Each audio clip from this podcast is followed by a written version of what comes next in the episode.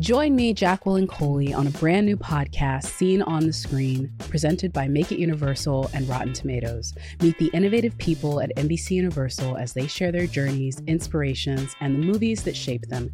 Each episode is an intimate and fun conversation about the impact of film. Seen on the Screen is available now. You can find it on Apple, Spotify, YouTube, or wherever you find your favorite podcasts.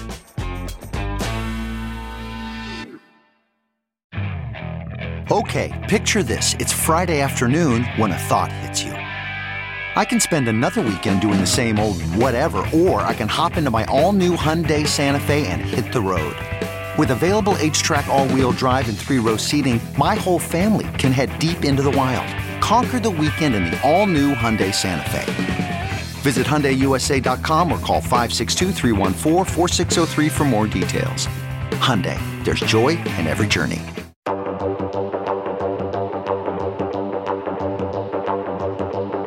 Hello, everyone, and welcome back to Rotten Tomatoes is Wrong for a super special episode that's going to be harkening back to a former Spider Man. And we're also going to be talking about the current Spider Man. And we're going to be doing that with a great guest. And as always, Jacqueline Coley is joining me. Jacqueline, do you want to talk about how your team's in the playoffs, or do you just want to talk about how great you and I both are at Wordle, the new sensation that is sweeping internationally? Actually, I want to talk about Wordle. I don't want to talk about football. Like I said, supporting the Green Bay Packers right now makes you feel like you need a shower afterwards. But Wordle is the bomb.com. Thank you for shouting me out that you joined it. I love that game so much. I did, like I will be the last person on it. Wordle is about to be my MySpace. I will be there past when anybody else thinks it's cool. I don't care. I love those. I love those puzzles. Five five letters and it helps mind. Well, see, I downloaded an app that said Wordle, and so I've just been playing like Wordle nonstop. And I'm like, how are people tweeting this? Why is everybody saying this is the one Wordle? And then Ash Crossan, our friend, sent me the actual Wordle that's only yeah. once a day from the UK. Yes. And so now I'm playing that one, and that's when you get to tweet. But I'm still practicing Wordle on the side a little bit. And like, I don't want to brag, but I have to say this.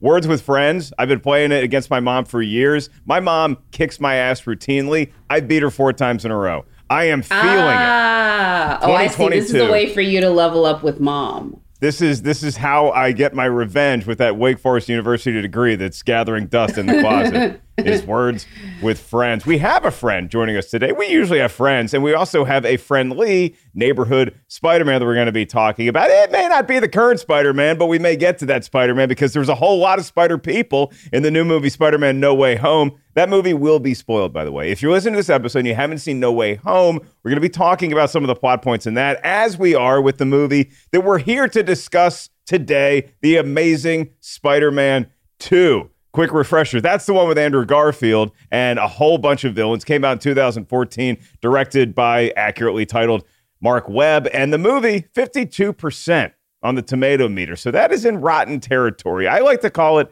fresh adjacent Jack jacqueline but it is rotten. Now it does have a fresh audience score of 64% so 64% audience, 52% of the tomato meter. I want to give a shout out to a couple fans who really, really, really wanted us to do this episode, and that would be Edgar Dioniccio and Nicholas Bayfield. They said, hey, talk about Amazing Spider Man 2. It's a perfect time to because Spider Man No Way Home still in theaters. And with that, we welcome in the co creator of the World Girls show, you can catch her live daily on Live at the Roxy. She is a returning champion to the Rotten Tomatoes is Wrong show. Roxy Striar, have you ever been more excited to be on the show talking about a movie than with The Amazing Spider Man 2?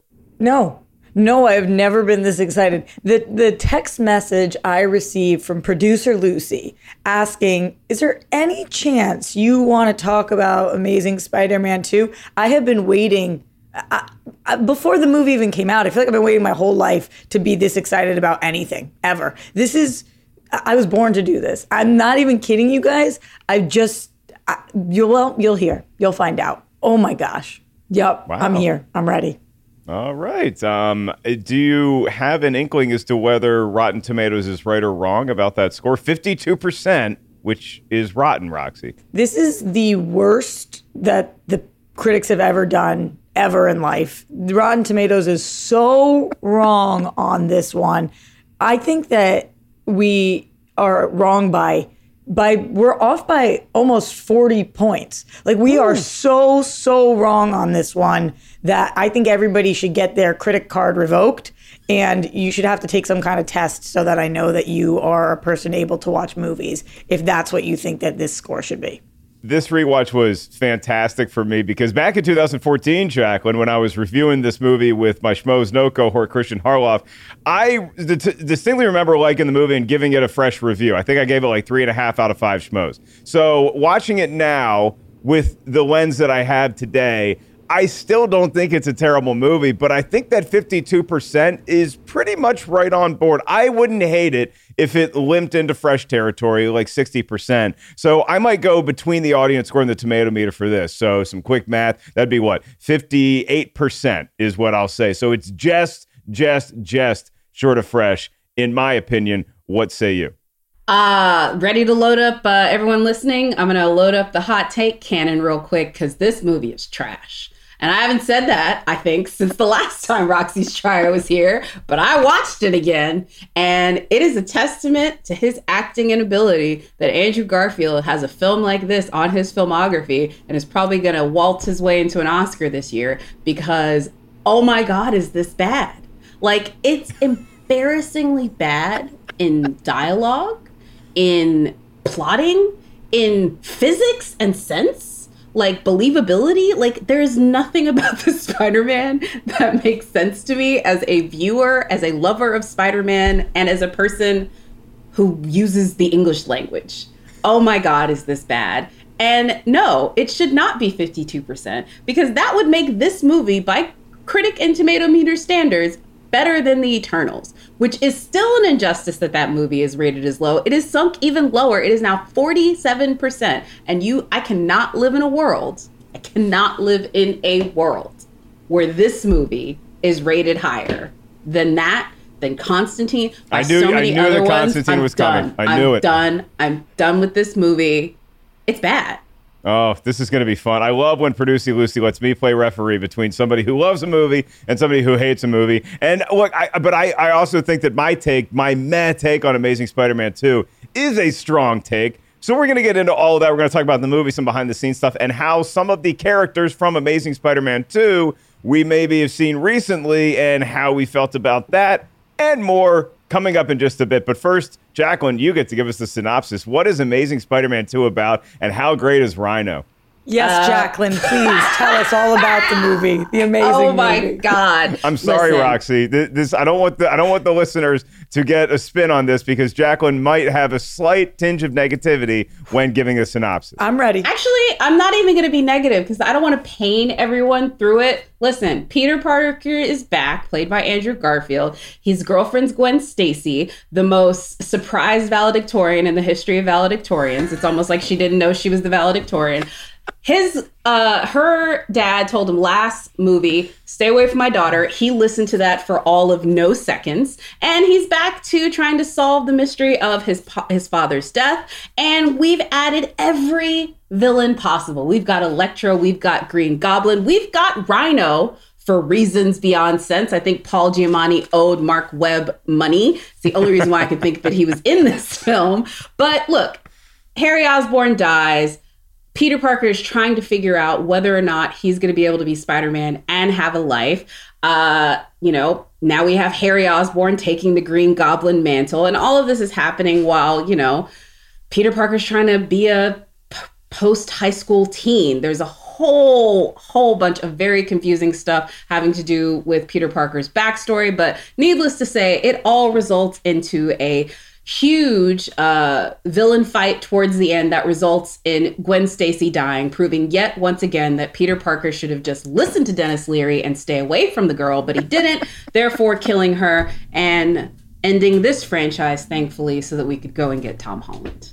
Cheers, kids. I, I when I left the theater, I was on board. I was like, give me another one with Andrew Garfield. Let's see what the critics had to say at the time of the release, way back when we were all in high school in 2014. This is our segment, Two Minutes with Tim, courtesy of expert review curation manager Tim Ryan. Take it away. Two Minutes with Tim. Superhero movies have to pull off a tricky balancing act between soaring adventures and a more down to earth human factor. And a lot of critics said that while Andrew Garfield and Emma Stone gave The Amazing Spider Man 2 a beating heart, the actual superhero stuff was a bit too messy and overblown.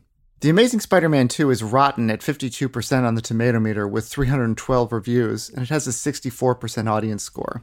So, what did the critics have to say?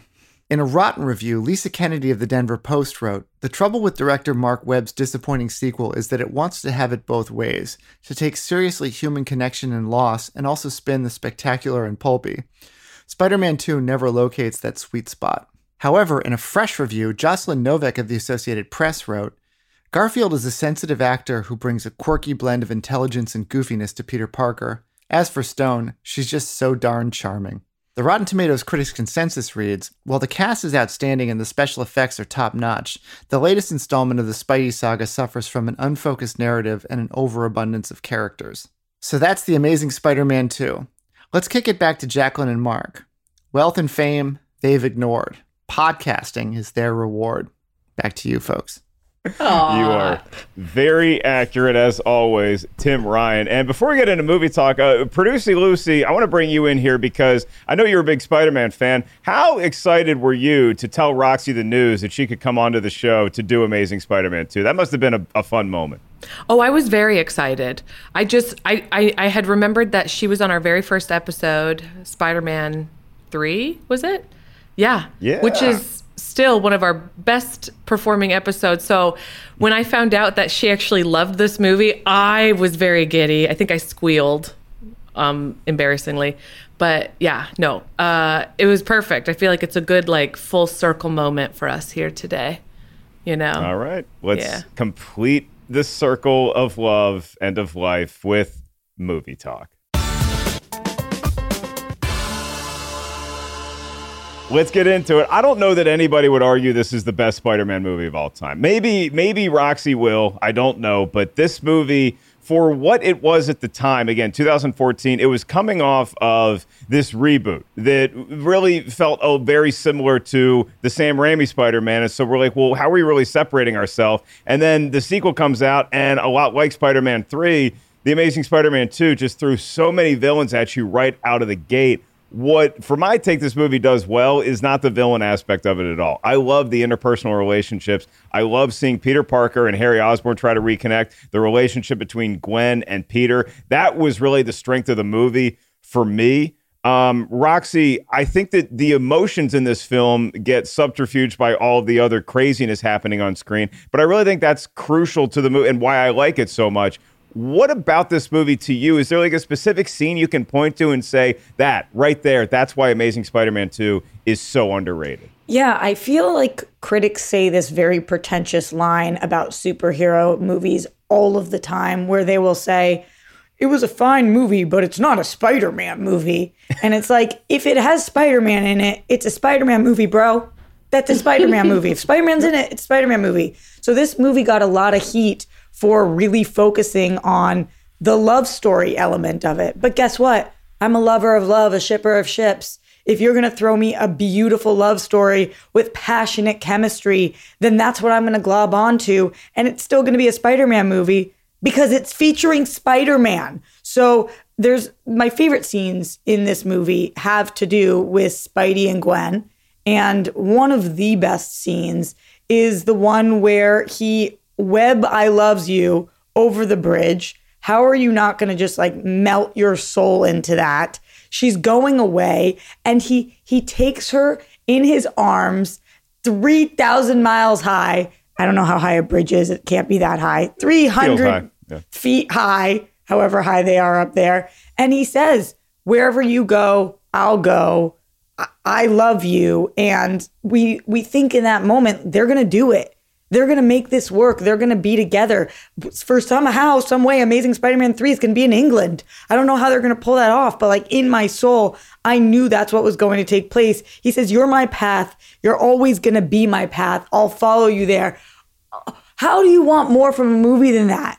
It's like the most beautiful love story of all time. And it's still a Spider Man love story with Gwen Stacy. Perfect. Perfect moment. Perfect scene. My message? What message? The message right there. Oh, that. I was you? Don't do that. I couldn't make it out. I'll tell you what it says. It says I love you. because I love you. And no offense, but you're wrong. You're wrong about us being on different paths. We're not on different paths. You're my path. And you're always gonna be my path. And I know there's a million reasons why we shouldn't be together. I know that. But I'm tired of them.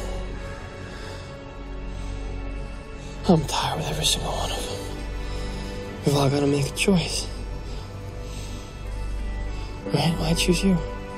got that scholarship to Oxford, and she's going. She's going full bore. Spider Man going to follow it? Now, look, I will say this. If you go to London, really all Spider Man needs to do to be Spider Man is be in a city with a lot of tall buildings so he can do his web shooting. There's Big Ben, there's the Tower of London, there's a lot of stuff that you can eh, web off of in London. So if, if you're listening to this podcast and you're not watching it, you are missing a show right now because as Roxy's describing this, I'm having a blast watching Lucy literally make a heart with her hands and watching the amount of eye roll from Jacqueline I have not seen since I woke up this morning and Molly the Wonder Dog gave me the same exact look. Jacqueline, you don't think this is the greatest love story of all time? No, and Spider-Man doesn't think it's the greatest love story of all time. Gwen Stacy was always a side chick in the way, and the only thing that elevated her was her death. Okay, sorry, Emma. I know that you and Andrew were great and you had amazing chemistry both on and off screen. Not trying to diss on that, but it's just it's the idea that they jammed this in there. You know what this reminds me of? It reminds me of I think the third X-Men movie where it's like, okay, I see you guys are trying to set up stuff, but Gwen Stacy dying the way that storyline plays out, first of all, doesn't work as well when you haven't really introduced MJ. So they've already taken away half of the reason why that storyline worked it was a weird choice to have her be the lead interest. I think they mostly did that just to not look like they were being a complete ca- crash uh, cash grab when they rebooted Agreed. the series five years after the first one. They wanted to try and make it different, but they really didn't even give it the it'll start with the love triangle. So she got shortchanged all the way through. Let's let's be honest and keep it real. And uh, yeah, it's not the greatest love story. Everybody was sitting there being like, "But where's MJ?" No. What makes a life a good one? Is it the adventure you have? Or the friends you find along the way? Maybe it's pursuing your passion while striving to protect, defend, and save what you believe in every single day. So, what makes a life a good one?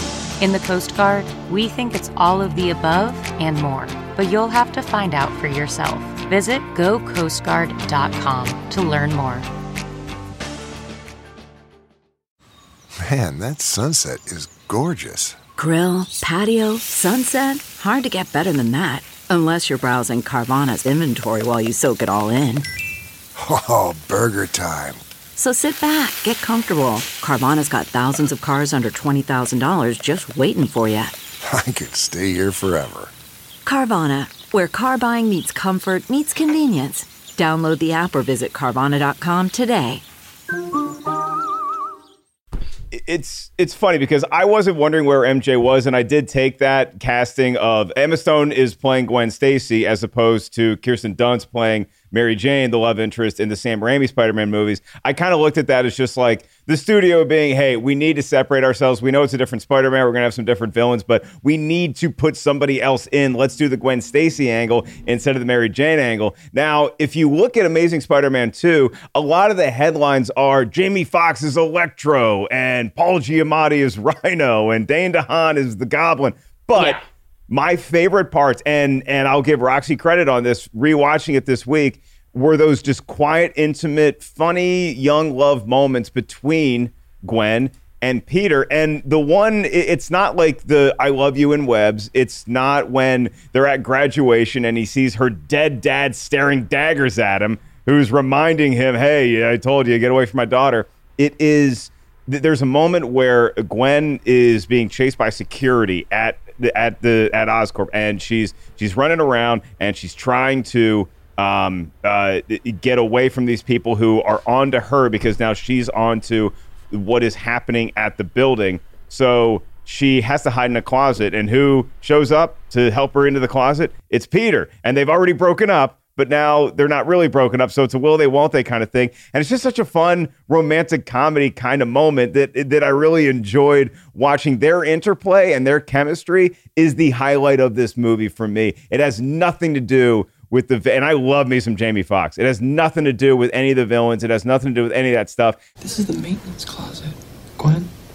This is the most cliched hiding place you could have chosen. This oh, is I'm this sorry. is the stupidest I hiding didn't place. Take us to the Bahamas of Listen, hiding places. Listen, I gotta talk to you about England, I guess, because I don't.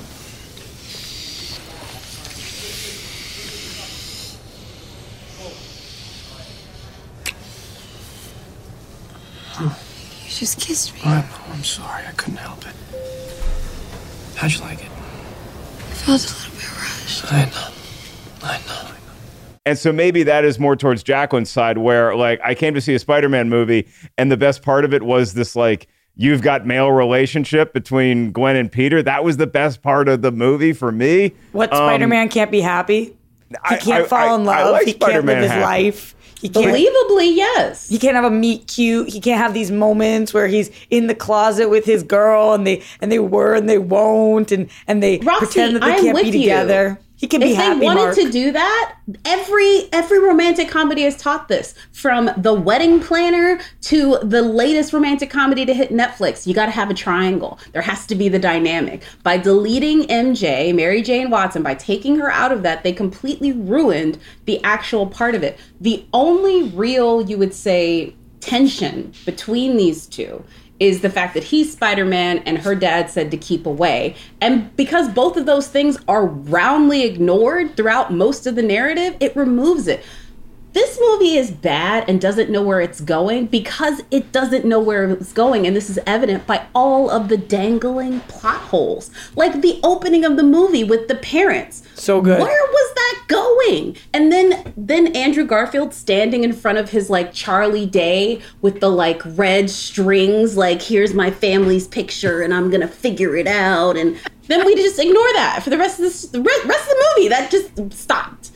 The movie I guarantee you that Mark Webb could write a Josh Trank style tweet talking about there's a beautiful Spider Man movie that we wanted to make, and that's not what you get in theaters. But what we got is a jumbled up mess. Like, just tie together the plot outside of Gwen and Peter, and you know that this movie didn't know or care where it was going. Let me ask you this, Roxy. Do you I don't find there to be a single hole. do you feel like this movie is shortchanged by not having a sequel? Do you feel like they were trying to set some stuff up in this movie that they just didn't get a chance to capitalize on? Where it's like, oh well, we would have made that, we would have answered that question in the third one, but we never got there. It can't be a feeling, Mark. That has to be a fact, right? There's no way. They've talked about this that there definitely was going to be a third movie. We set up for a third movie. We clearly are hinting at Sinister Six. There's a lot of plans that they had for the future that we never got to get to. But even with all of that, this was a full, complete movie. When you think about the fact that there there isn't this love triangle, which, by the way, really toxic trope that I would love for us to steer away from in rom coms. But in this movie, there is a love triangle element,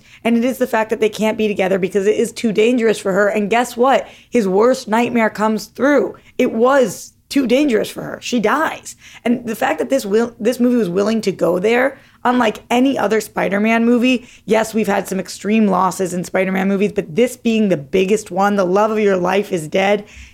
The the movie said, listen, we're going to set up a scenario and we're going to say they can't be together because if they are, something really bad's going to happen. And then they ignore that they can't be together and something really bad happens. That's follow through. That's not a loose end. That's a tied bow. I'll give you that. I will give you that all day because that's my other favorite scene. And it's morbid, and I'm sorry, but it is so well done. Is the death scene. I, I'm not rooting for Gwen to eat it. I want Gwen to, to live and go to London and have a great career. But the the the fight scene in question where we have Spider-Man and he's battling bad guys and then Gwen falls and she's falling and we've seen this a thousand times where Spider-Man is to sling his web and he's going to save her just in the nick of time and it's going to feel like a nice easy bungee jump down to the surface.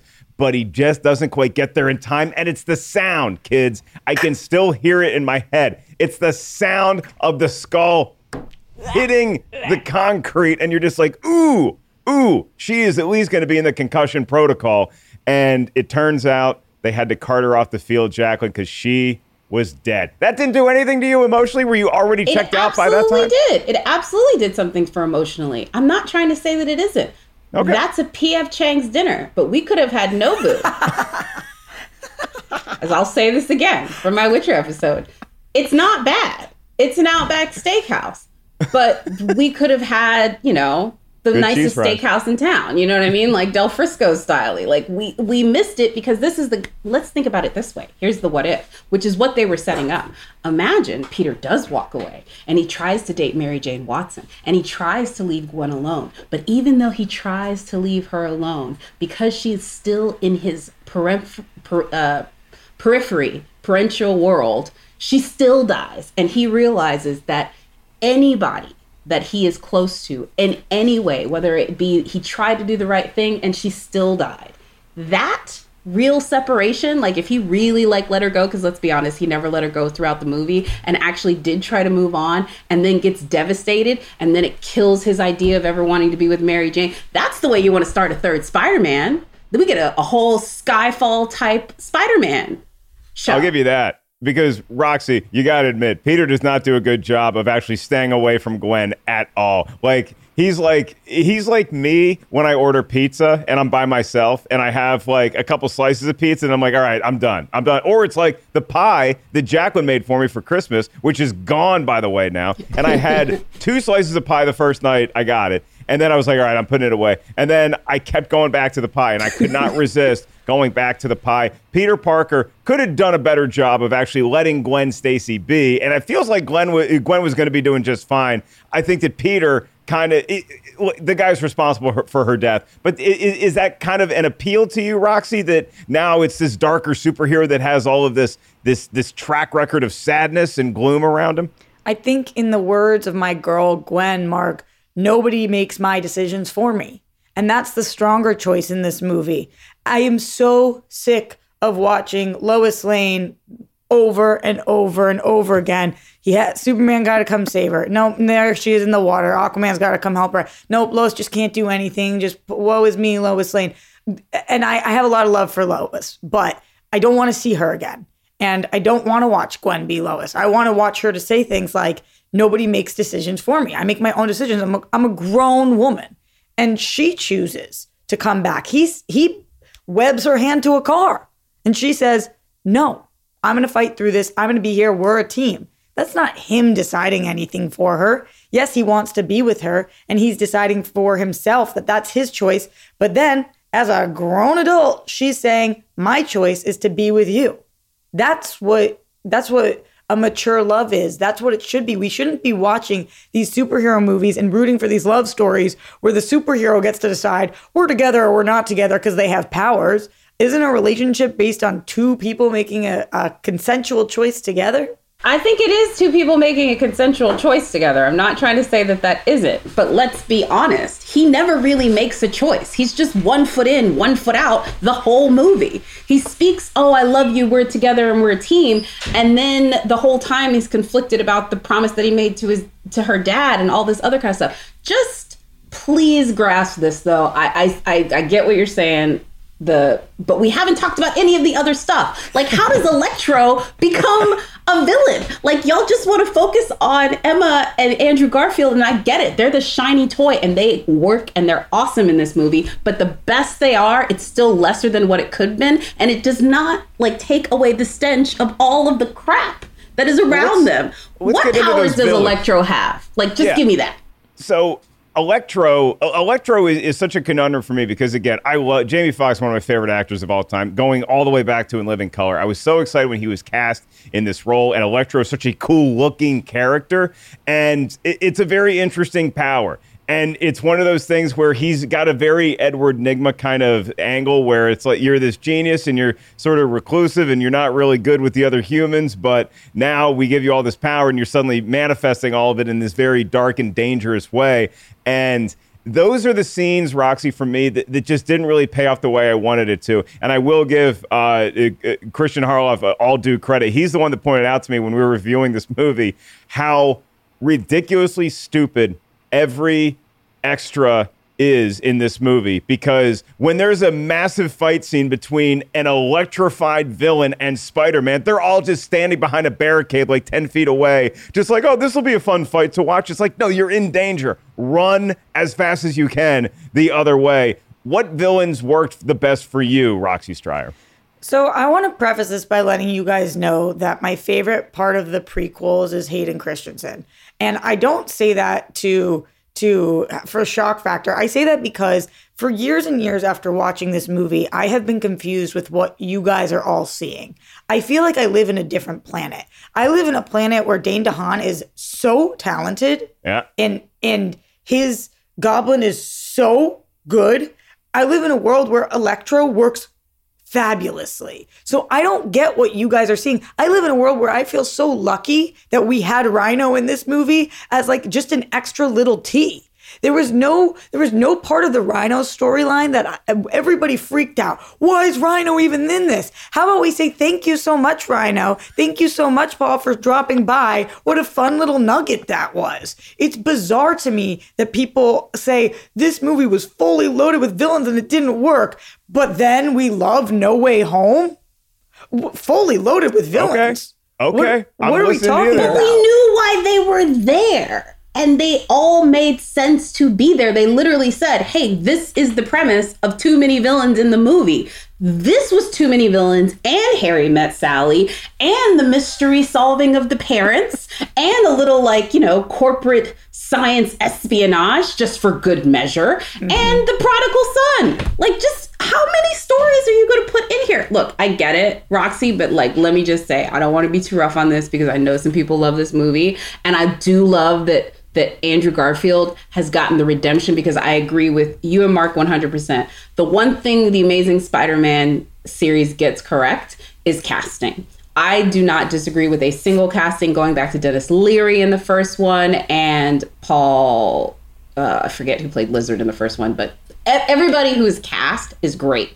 They just didn't give them any kind of a coherent plot to portray these characters. Like it just uh, Paul Giamatti as Rhino was funny, but like so the idea that it was necessary is just I'm sorry. Uh, Roxy, I, I will say this. I think you have mom goggles when it comes to this movie. and all Spider-Man movies to a certain degree. You know how like Lucy will back me up on this. As a mom, it's your little you. Everything they do is precious and gorgeous and you will never see them anything less than the most amazing talented person on the planet. Don't let anybody tell you any different unless it's about one of your other children who are equally as great. That's what moms are supposed to do.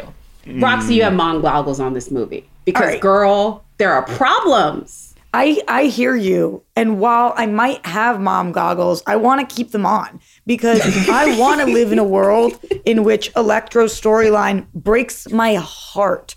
Watching somebody who wants to be seen. That is his whole goal. He's dying Yes. to be seen, and he gets that across.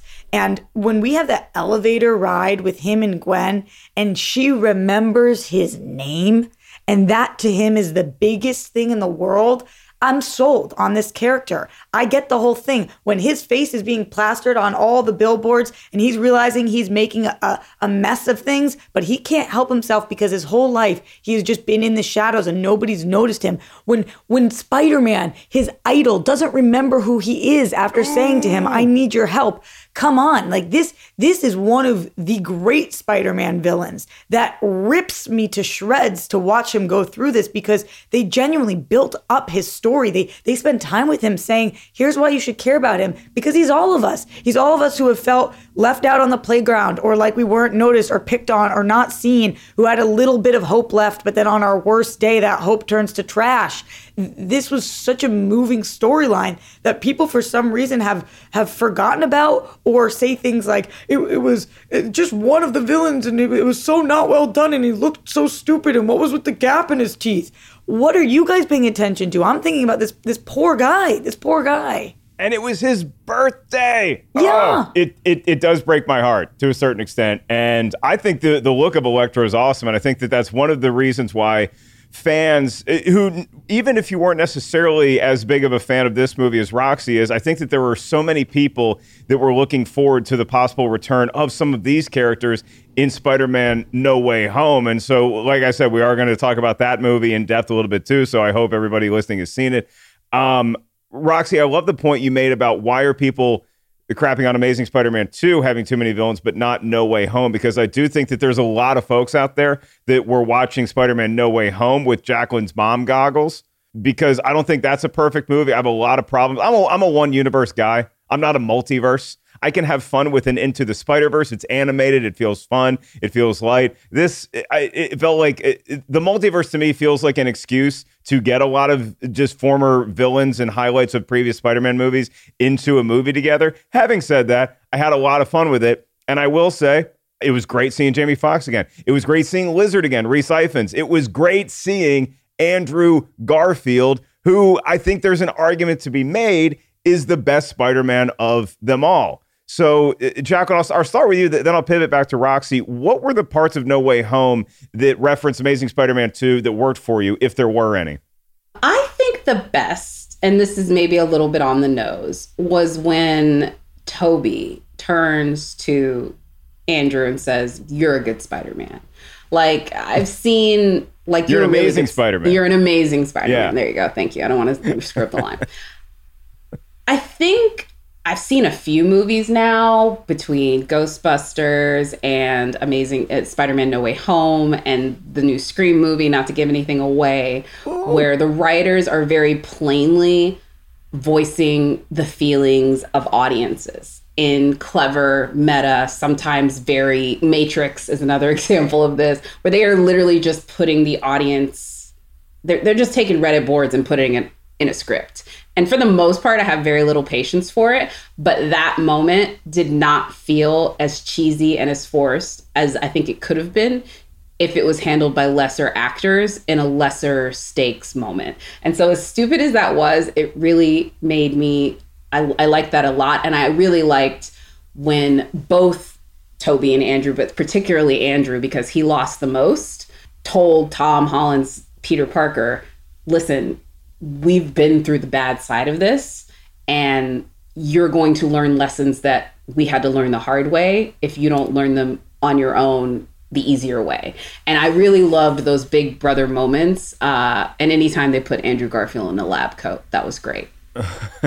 Yeah, Roxy, I, I was late to seeing this movie, and so I, I was pretty good at avoiding spoilers. And I appreciate people like you who saw the movie early on and didn't give anything away, didn't ruin anything. But uh, the the theme that I saw through a lot of Twitter was how surprisingly emotional this movie was. And so in my head, I'm thinking, oh well, this is probably just some nice moments between Peter and MJ. But no, it was between Peter and the other Peter and the other Peter. And watching those three, I mean, I thought that that Garfield and Maguire might come in and make a cameo, and then the rest would just be them voiceover doing Spider-Man stunts. But no, they're like in the movie. Mm-hmm. They're like actors in the movie. How rewarding as a lifelong Spider-Man fan was that for you to see?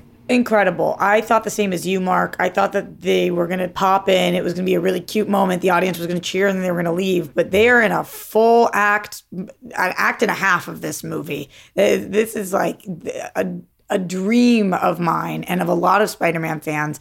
And I don't say that this movie was fully loaded to to crap on it. I loved Spider-Man No Way Home. I just think that it's unfair that this gets so much love and some of the other movies don't. But for me, going back to the moments that really worked that referenced Amazing Spider-Man 2, when when finally Andrew Garfield, when his Peter catches MJ, Yes. come on. I mean, if you haven't been waiting for that moment, especially after talking about what you just talked about, Mark, that sound that's ingrained in our heads of her skull cracking on the ground and her body going limp. And when he catches MJ, we feel that redemption. We feel that moment of, oh my gosh, this is what he's needed to move forward. It's really cool. And the other moment that really got me is when he says, Peter 3, because I've felt like that since I've seen this movie. He is he's always the third. It- when people are like, "What's the best Spider-Man movies?" and they're like, "Well, the Raimi ones are the best." Oh no, I, I love the Tom Holland ones. Uh, listen, I love every Spider-Man movie that's ever existed. I'm not gonna I'm not gonna say anything bad about a Spider-Man movie. But Peter three, there he is again, Peter three, and you just feel for Andrew Garfield, who is a beautiful actor, a brilliant performer, who is always touted as Peter three. I cr- I closed my eyes when MJ was falling and Garfield went and Garfield's Spider-Man went to go catch her because I'm like, I just if I hear this sound effect, I'm leaving the theater. I closed my eyes, and so I didn't, and I didn't hear anything like that. And I was, and I opened my eyes. I was like, oh, good, she survived. It was a nice redemption moment. I will agree with you there. I I wanted. With the villains in No Way Home, I still felt a little bit like the villains in Amazing Spider-Man 2, where I think it would have been cooler to focus on one or the other because there was at Roxy, as you said, there's so much there with Max and it becoming Electro in that storyline. That's that that's its own movie. There's so much with the relationship between Harry and Peter that could be its own movie. And then we have angry Paul Giamatti, who again I can't stress this enough. Rhino is like he might be the most angry character I've ever seen in any movie ever. He is so upset, particularly when he's behind the wheel of a huge truck. But it was the same thing in No Way Home, where uh, once again Jamie Foxx is back and he's great as Electro, but it, I, I didn't get to sink my teeth into that character at all, and so I was a little bummed about that. Like I, I get it's the multiverse we're opening up and everybody's there for a quick hello and goodbye, but I wanted to see more. I still don't feel like Electro has gotten the justice that that he deserves, if that makes sense. It was nice when he kind of just looked like normal Jamie Foxx, though. And there's the one line like, "Oh, you your looks changed." I think that was just a, a nice little moment for the audience be- who has been ripping apart the teeth and the hair for so long. I was glad for Jamie Foxx that he Yeah. got to be Electro looking like Jamie Foxx for one minute. So even if it was just that, because I agree with you, Mark, I, I would like an even more fleshed out version of him. But even for just that moment where he gets to be like, see, I'm just a normal, I'm just a villain, man. Can you stop making fun of the teeth? This was, that wasn't my call. I'm just here. So let me let me do my villainy thing. Good enough for me. Uh, last take on Amazing Spider-Man 2 before we move on to some behind the scenes stuff. And in that behind the scenes talk, I am going to ask y'all who your favorite Spider-Man of all time is. So just be prepared for that. Um, any other scenes that we need to get to in your estimation, Jacqueline Coley? I think that's good for the scenes on the Amazing Spider-Man. Other than you know, why is Aunt May a nurse? Do we do we ever answer that too? Like, there's just so many. What like there's just because she's got to put him through school. She's got to put. She's got to pay It's for because everything. Sally Fields is an Oscar-winning actress, and they needed to give her more to do. Mm. God, Well, you talk about. I that's mean, cool. I know, I know, we debate the best Spider-Man of all time. There's really some good arguments to uh, who's the best Aunt May of all time because they're all great. They are all Mm. fantastic. Very true. Very More true. on that in just a sec as we transition to behind the scenes.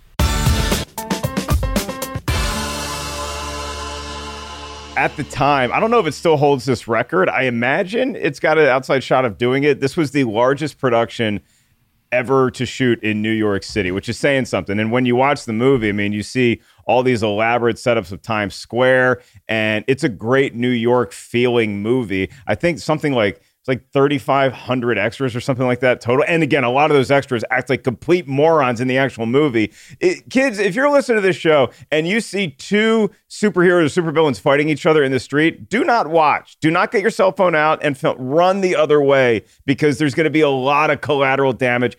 I cannot stress that enough. Now we also have rumors that now we have all these villains back. Are we going to get a Sinister Six movie? What's the spin-off movie? Roxy, what would be the next iteration of a Spider-Man movie or like a spin-off Spider-Man character movie that you really want to see? Is it another Venom? I know you're a fan of that franchise as well. Do you want to see do you want to see Gwen Stacy get her own backstory? W- what do you want to see next out of a Spider-Man flick? Ooh, gosh. All of that sounds good, but like most people, I I'm in the camp that it's definitely time for a Miles Morales live action movie. That would Mhm. be so freaking fun. And there's so many mentors that he could have now if we want to bring Peter into that universe. There's just so many of them. There's this amazing moment in Amazing Spider-Man 2 actually, where there's a, a little Spider-Man that comes out, right? And I was just thinking, how cool would that have been if when he takes off his mask, he's like a, a little Miles Morales, and then later on we bring him back, and that, but but that's not what ended up happening there. But some kind of a mentor mentee m- movie between the two Spideys would be uh, incredible. Okay, Jack, when are you buying a ticket to that movie? Uh, yes, definitely. um, I'm definitely buying a ticket to it. I was just thinking a little bit more about Sony. What's really interesting about this movie, I'm a little bit scared. So, like, Into the Spider Verse was great. I want to see what they do with the next one. But Sony, before Kevin Feige got on board with this very last effort, are not the greatest on landing the planes sometimes. So, I really worry Is that a shot at Spider Man's parents? there you go. That's funny. In Thank this you. version, yes. Um, but I just I'm a little bit worried. Like, um, it seems like they're gonna keep making movies together, but Miles Morales is not part of the MCU. And let's be honest, outside of Sam Raimi, where they couldn't land the plane, and Amazing Spider-Man, where they couldn't land the plane. Are we going to call Venom landing the plane? Like, I don't know. It- uh, basically, I'm saying I'm looking forward to Miles Morales if it's in the right hands. If it's in the right hands. So we we have these it, look, and really the next movie we're getting in in any Spider-Man lineage would be that Morbius movie with Jared Leto. I saw the trailer for that when I saw Spider-Man No Way Home. I'm in, man. I am in on that. I do not know why, but I love the look. I love the vampirical aspect of Morbius as a character. I think Jared Leto, the one thing you can't say, you know, he's going to literally sink his teeth into this role. The hint that we get a vulture, maybe that becomes Sinister Six. I'm excited for Morbius. I, you can call me crazy. I think it's going to be awesome. Anybody with me? I'm with you on that. Also, I love how Morbius probably happened because of how angry Jared Leto and Jared Leto's agents were about Joaquin Phoenix winning an Oscar for the Joker. That is absolutely like he's like, you think you can do superheroes better than I can, too. That, that is an absolute hold my beer moment. and You are completely right about that. the, the trailer did get me very excited, but what I'm really hoping, because now this has been pushed to April Fool's Day for its release, I really hope that this movie doesn't exist.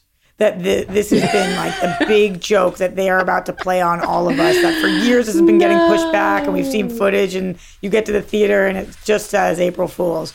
Please, please do that instead. That's That the move.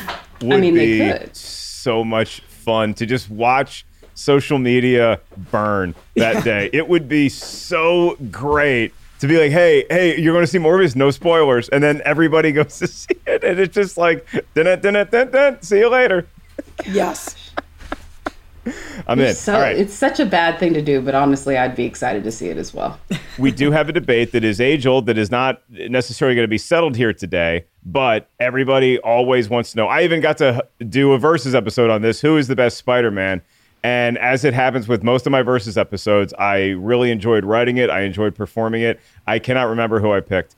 Is it tobey maguire? Is it andrew garfield? Or is it tom holland? Who is the best spider-man live action of them all? Um, it- it- if you want to go Miles Morales with uh, i- i- into the Spider Verse, totally co-sign that. I, that's my favorite Spider-Man movie of all time. But my favorite Spider-Man, man, Andrew Garfield's up there, and it's not just because he's so good as Peter Parker slash Spider-Man. It's because of how much he loves the character. When he was at Comic Con one year, he dressed up as Spider-Man, and nobody knew it was him. And then he took it, then he took the mask off, and it was Andrew Garfield. That was such a cool Comic Con Hall H moment. Roxy Striar, who is the best Spider-Man of them all? Is it our guy, Andrew Garfield? the, all three of the main live action Spider-Man have been amazing. So no no knock on any of them. But when I think of the best live action Spider-Man, if if I'm including Peter Parker in that, so like you're the best at the whole role, I think the one who is the best at the at the the duality of both Peter Parker and Spider-Man is Andrew Garfield. The duality of Spider-Man goes to Andrew Garfield. How about Jack McColey? Okay, so the best Spider-Man ever is Spider Pig, voiced by John Mulaney, with a very close runner-up for Spider Pig Noir, which is voiced Yes. by Nicolas Cage. Those two are the best Spider people. Period. Yeah, I'm Sorry. with you. Um, Tobey Maguire had the best Spider-Man at the box office. meaning he made Spider-Man a movie event. Mm-hmm. Andrew Garfield is the best actor we've ever had play Spider Man, and so therefore played him the best on screen. And Peter Parker is the best Spider Man that had stories that supported him as Who? Spider-Man. Wait, wait. You mean Tom Holland? Tom Holland. Tom You Holland. said Did I say Peter Peter Parker? Parker. Yeah, I said Peter Parker. Tom Holland has the best He's Spider Man. good. You That's how in it he is. He That's is how the in it is. character. But he's had the best story. He had the best performance, and then for had the best like sort of box office movie. So, for whatever it is, in a certain respect, Tom Holland got stacked up really well and then pulled it off.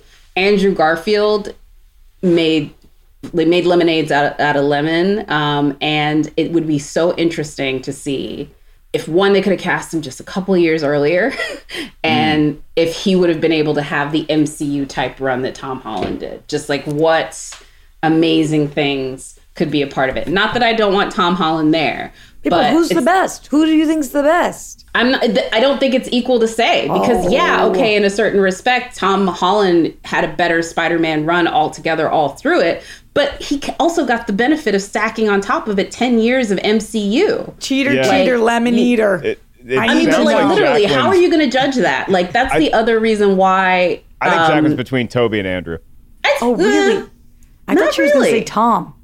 It- nah it's it's it's the three of them are hard to judge because they were on separate things it's the thing you talked about spider-man no way home why do people not feel like that one is overfilmed because they got to do a shortcut through the mcu and they got to take all of that mcu and the sam raimi spider-man's knowledge they actually were able to put them together in a big mountain of poop and he just stood on top of it Yeah, I mean, look, again, I really liked No Way Home, but I, I can't stand superheroes being morons, especially Doctor Strange and Spider Man fighting each other, and then Spider Man leaving Doctor Strange in some weird multiverse hung up with the. This guy's a superhero. This guy helped save the universe with you, okay? And Aunt May, are you kidding me? With everybody's get a second chance. These are horrible human beings that you're trying to save, and we're saving five people to spite thousands of cops and innocent bystanders in this world who just died, but we don't care about them. Anyway, that's a whole different subject for another day. Um, last thing for Jacqueline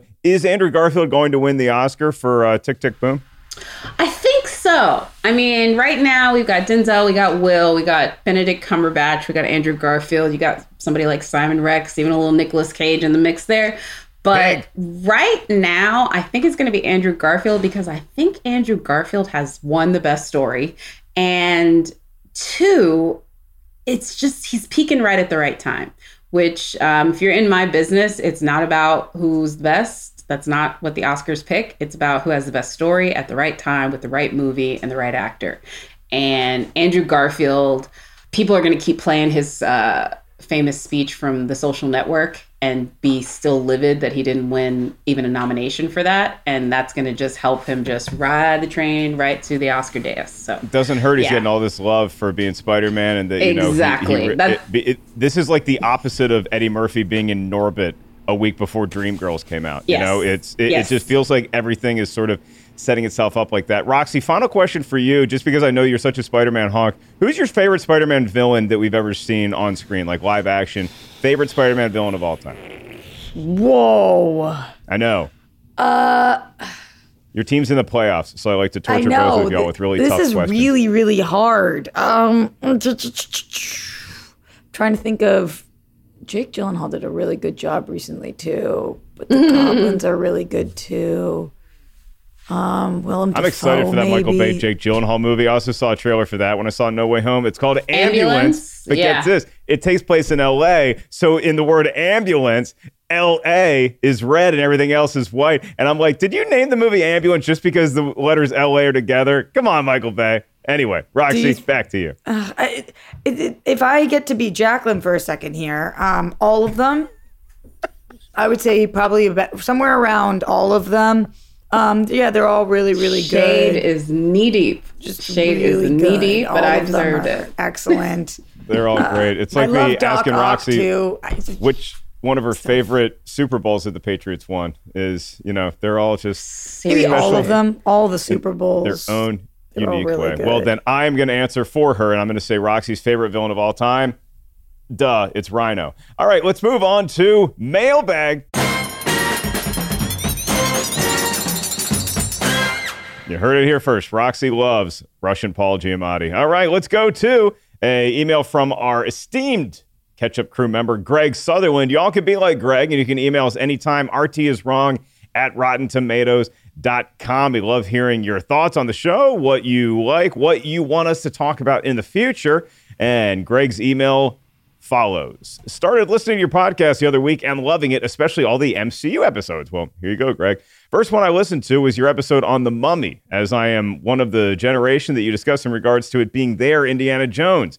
When listening, I never realized it was the same director who directed Van Helsing. Is Van Helsing perfect? No, but I do honestly feel there is so much to discuss. Its action sequences, plot, and mishmash of mythology and pop culture really creates a monster of a monster movie. I think it's got so many different undertones that have gothic fiction, vampire media. Particular shout out to Dracula's Brides in this film.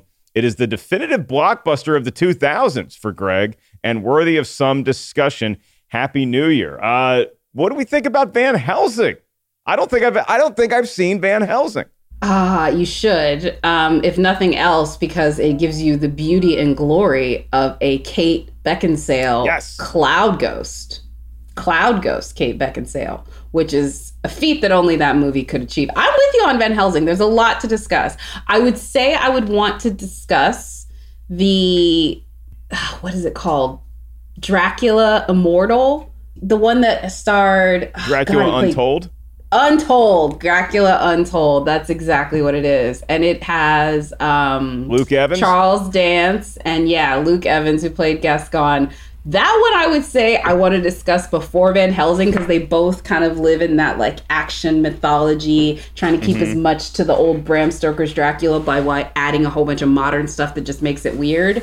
So I- one of those two.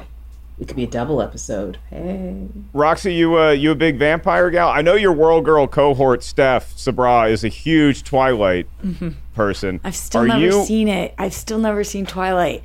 But you know I'm the TV girl, so I did a I'm a big Vampire Diaries originals. Like I talk to Mm. me about the the vamps on the TV show. Throwback to Port Charles, uh, which was an amazing amazing soap opera that did a whole season and they opened every episode with tainted love. It was so good. They started the whole vampire craze back. They don't get enough credit. It's a really good show. Thank you to my Okay. ABC soaps. You're Port welcome. Charles. I will have Yeah. to look at that. And maybe, Greg, we will take you up and do Van Helsing one day because I think that that movie took the exact same shot of. Was it Kate Beckinsale uh, did some sort of cool stunt in Underworld, and then they basically did the same exact thing with Van Helsing? Oh yeah, it was shooting the door as you're. Yeah, I don't know. It's a really cool stunt. Then MythBusters tried it and it didn't work out so well. Anyway, Van Helsing, we will put that on the burner for 2022, courtesy of Producy Lucy. Um, this has been such a fun episode, and it's been so enjoyable to have Jacqueline, who maybe isn't the biggest Amazing Spider-Man 2 fan, and Roxy, who is a huge supporter of it. I love these kind of conversations because it proves we can all be civil with each other, even as we disagree about something as vitally important as Spider Man movies. Roxy, thank you so much. I know you have a huge year coming up. I am so excited to enjoy it with you. What are you most excited about for 2022? And where can all the kids out there find you? The World Girls. Look, it's on my mug. The World Girls is the thing I'm most excited about. We're live every Wednesday and Sunday, youtube.com slash the World Girls at the World Girls. And this this month, uh, Mark, you'll be happy to hear this. I am fine. I think I'm finally gonna get on on the dating apps, guys. I've never been on one of them, so I'm giving it a whirl. People are gonna come help me like find which pictures to do. I am ho- I am helpless and hopeless in this area, so I need everybody's help and support. Uh, and that should be a fun journey to go on. And also every day live at the Roxy. If you need somebody to hang out with and a friend, I'll be your friend. If you need a uh, if you need a recommendation for Raya, I'm your guy. I've uh, I bit I, I have it on the phone and um, I check it maybe once every six months. And um, Yeah, I don't know which one to even get on. I have to go Yeah. down a whole deep dive. But this is the year, Mark. This is my year. Jacqueline, any I advice for Roxy?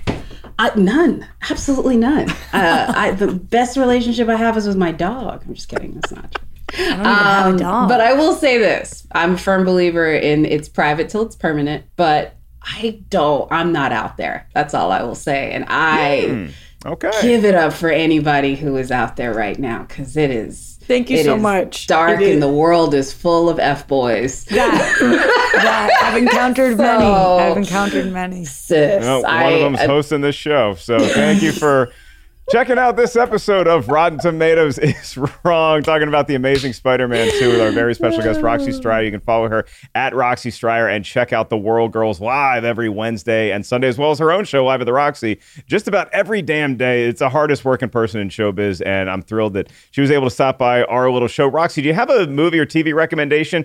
I guess Port Charles can kind of count if you if you just want to make Port Charles your official recommendation to close really the show out with. It's really good, but I, I think the show that I really wowed me is the final season of Search Party. Y'all know about Search Party?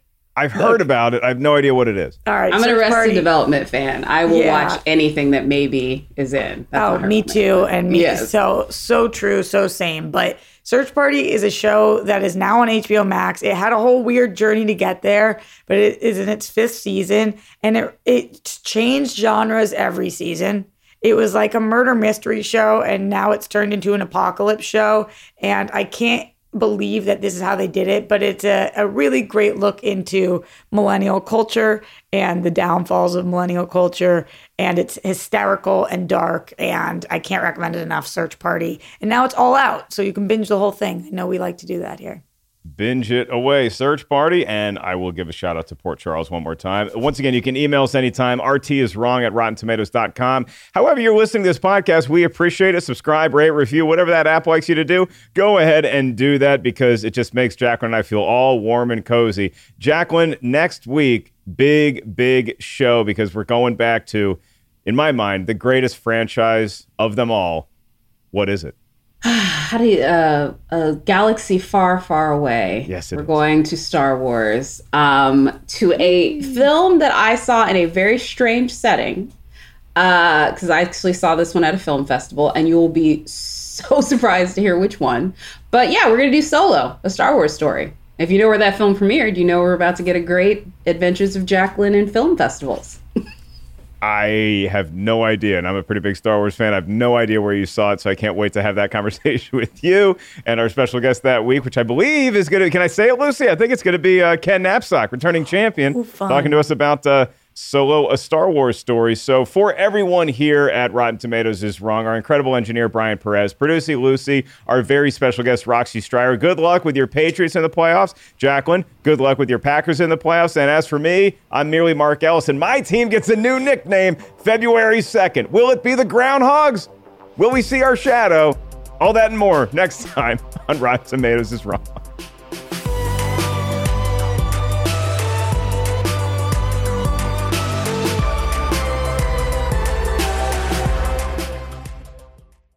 One, two, three, four.